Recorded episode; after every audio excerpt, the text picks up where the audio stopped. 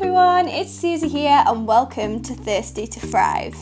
I hope you are well, you are thriving, and striving to live your best life. In today's episode, we're going to be talking about social media and how you can own social media and not let social media own you. So, grab yourself a coffee, a brew, or a hot drink of your preference, and let's get right into this episode.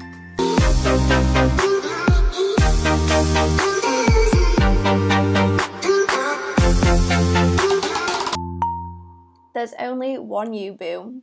Nobody is you, and that is your power. So last night I watched the Odd One Out documentary, which is on the BBC, which features Jesy Nelson, who is a singer from the UK girl band Little Mix, discussing her experience of online trolling and online abuse and the negative impact it has had on her life, and also the fact that it was so bad that she even tried to commit suicide. Obviously, this story is not just unique to her, but also hundreds of other people in the UK who have gone through the same experience and that it has got so bad that they have become severely depressed or even tried to commit suicide. And to be quite honest, after I'd watched this, I really just needed to sit down and digest what I just watched because it got me thinking about social media in general and how we consume social media.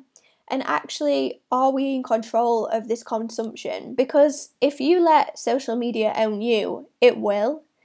But the thing is, we need to remember that this phone, this piece of technology in front of us, belongs to us.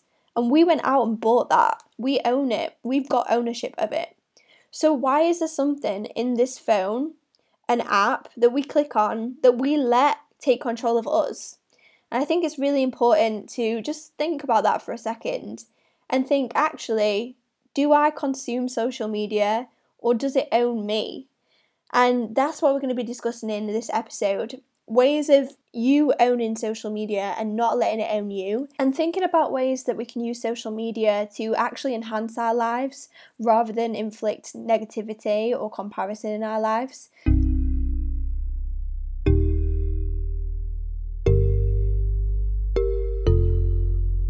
So, first, let's think about how we consume social media or what we consume. What content do you look at every day? And how is that making you feel? Now, who knows? Maybe you're exactly like me and you open up your social media and your suggested Instagram posts are cute, fluffy dogs and inspirational quotes. And I guess those posts come up because that is what I choose to follow. The content that I follow on Instagram or social media is stuff that makes me happy. And with that said, that's a question to ask yourself right now. Am I following accounts or people or things that make me happy? You know, if you're following your ex boyfriend or if you're following a horrible girl from school who posts really negative things all the time, or if you're following someone who just isn't a very positive person, then this is your time to have a little social media cleanse, clear out, and unfollow these people and take matters into your own hands. When you log on, and you go through social media, you want to see the people you love, you want to see things that make you happy, and you want to see things that inspire you. So make sure that your feed is giving you that and nothing less. Now, I have a confession to make, and I am making this confession because it's for the greater good, okay? And it's so savage what I'm about to tell you, but we're on episode five, and I feel like we're practically friends now, so I can tell you this information. Please do not judge me, and I am a kind human being, really. But one of my strategies, okay, for making sure that your Facebook feed is full of the people that you love and that you support and that they support you and there's no negativity, well, this is what I do, okay?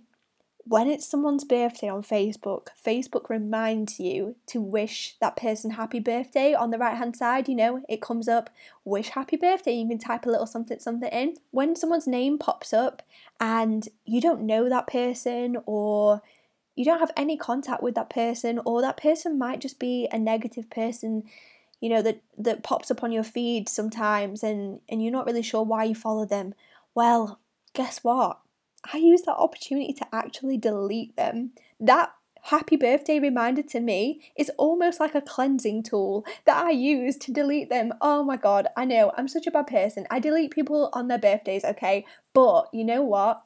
It keeps your feed and your friends list clean and it keeps your feed and your friends list positive and full of support and love. So it is for the greater good. And yes, it is savage, but I mean, try it, like it works. So, as we move on very quickly from that savage confession of mine, there is no time like the present to just reassess what you're consuming and the content. Is it positive? Is it inspiring? Or is it filling you with negativity or making yourself compare yourself to other people? Are these people you're following materialistic and focused on other things and that's not you? Why are you following them? Are you following people that give unrealistic and unrelatable content that you look at and you feel like actually if I keep following you that's just going to make me feel really bad about my life and actually what you're posting is not realistic i.e. a body that has been face tuned chopped cropped tanned teeth whitened like why are we looking at these images and comparing ourselves to actually things that aren't real so now we've took the opportunity to review what we're consuming, we now need to figure out what we're outputting onto the World Wide Web. And this is kind of where you take ownership of social media. What do you use social media for? Do you use it to connect with friends, send messages? Do you use it to post photos and memories? You might use social media to follow hobbies or celebrities that you like watching. But ask yourself if you use social media for self validation. Do you get a buzz when you post a photo online and it gets 50 likes? And if you do, and you do use social media because you want to take that picture so it gets loads of likes, then ask yourself why you're doing that. If Facebook or Instagram took down the like button, would you stop using social media? Would you post less because there is less reason to post? If you are someone who does find themselves posting for self validation, it's not necessarily a negative thing. We're all human at the end of the day. We all want that need to, to feel loved and to feel accepted. And as cringe as this sounds, if you can admit that you're putting yourself on social media and you're posting that selfie or that picture for self validation, I think this is really the time where you look yourself in the eye in the mirror and actually tell yourself the things that you like about yourself and praise yourself for everything you've achieved so far in your years. And that in itself is a really difficult thing to do. It's not often that we take time to look at ourselves and you know praise ourselves. We're always looking for the negatives in ourselves. And with age, I guess, I've learned that the older I get, the more I know who I am as a person and the more confident I am. It takes time, it's not something that you can gift confidence overnight, don't get me wrong, uh, but it is important to praise yourself for who you are and have that self belief first before you start looking on the internet for someone else to believe in you by liking in a picture or a post. And I could go on about this topic all day about how people post pictures of their bodies online, particular bikini pictures, and I love the fact that people celebrate their bodies and especially accounts around body confidence and being who you are. I love the fact that I see pictures with captions underneath that tell others be proud of your body and what it's done for you and who you are. I love that. But on the flip side, seeing pictures pop up of young girls who are posting bikini pictures or pictures in their underwear, that really confuses me because as a woman, why would you be putting your body online for no other reason than for self validation or attention? If you're gonna do something like that, I would hope that you were doing it to tell other people that you're one confident and to give other people the confidence to be who they are and be proud of their body and caption it with something that relates and reflects that because at the end of the day 13 14 15 year olds that are posting pictures of their bodies online that's really scary to me and i know i sound like a mum but let's face facts this is the internet and you don't know who's watching in terms of your output on Instagram as well, ask yourself are you putting out a realistic version of your life? not the Instagram highlight reel of your life. I think this is so important because if we start putting out, each and every one of us, a real version of events in terms of our lives, then not only can we look back at our Instagram and see memories in time and not a bunch of selfies or, you know, pre staged photos for Instagram, we also encourage other people to do the same. And therefore, it builds more of a real life community rather than an artificial Instagram community. And the more you let Instagram or Facebook suck you in, the more you will realize that you'll start to post for Instagram and Facebook and not for yourself. So use social media on your own terms, value friendships, or maybe build a brand if it, you use it for your work. Post real memories and be yourself, not someone else. The very last thing I want to talk about is how much time we spend on social media. Now, isn't it crazy that when I was younger, I didn't have a phone until I was 14, for goodness sake. Never mind Instagram or Facebook. I think at the time it was more MSN and AOL, if you remember. But wow, I remember a world before mobile phones with a colour screen on and how to have fun and just go out somewhere and spend time with friends or play on the street.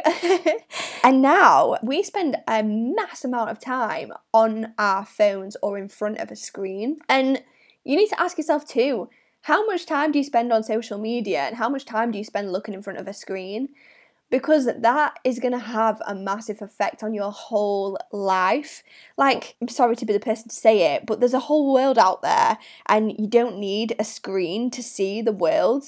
If you're someone that wakes up in the morning and reaches for their phone and starts scrolling, ask yourself why do you do that? What are you looking for at 7am in the morning? And actually, do you need to do that? Do you gain anything from doing that? Do you want to start your days comparing yourself to other people or looking at other people's lives? Or do you want to start your days focused on yourself? If you do find yourself with this kind of mini addiction to checking social media, figure out ways to limit down the time so you can appreciate life without it. A way to kind of cut down this time using social media is to just check in at maybe two or three times of the day. And that's actually enough. If you check in, for example, at lunchtime, you're seeing everything that was posted from the morning to lunchtime. So, what difference does it make if you check in at 10? You're still seeing it at lunchtime at 12. And again, the exact same if you checked in at 5. You're seeing everything that happened since you last checked in at 12. And again, if you checked in at 9 o'clock before you wind down for your little nighttime routine or whatever you do at night, what are you missing? you're probably not missing much at all.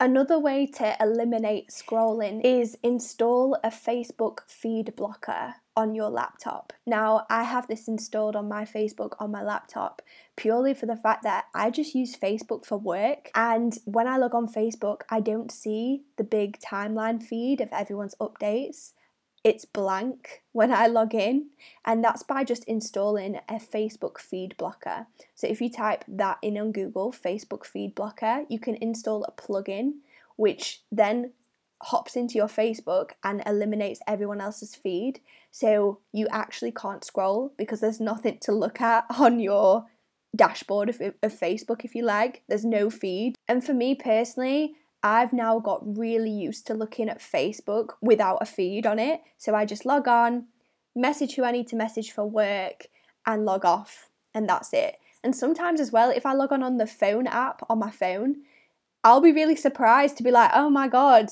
I forgot Facebook had this because I'm so used to seeing it without.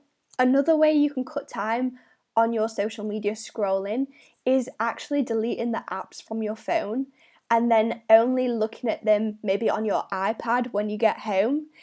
That's a big way because if they're not on your phone, you can't look at them during the day. But of course, when you get home, you can log on your iPad and be updated that way. And that means that during the day, you're free from distraction and you can get on with what you need to get on with. And then when you get home and it's more your wind down time, you can take your time to use it on social media if you wish. I really hope that this podcast has made you think about how you use social media, what you post on social media, what you consume on social media, and how often you use it. And to truly own social media, you need to be using it for the benefit of you, whether that be consuming content that inspires you or motivates you, or using social media for work, building a brand, or interacting with friends. I hope that if social media is getting you down or you feel like it's taken over your life a bit, that this podcast has also helped you in combating ways to get past that and reintroduce social media as more a positive tool in your life. Thank you so much, everyone, for listening in to this episode. If you've enjoyed it, please do leave me a message at Thirsty to Thrive podcast on Instagram with your thoughts. And also, you can leave a nice little review and a comment on Apple Podcasts if you wish. And until next time, take care.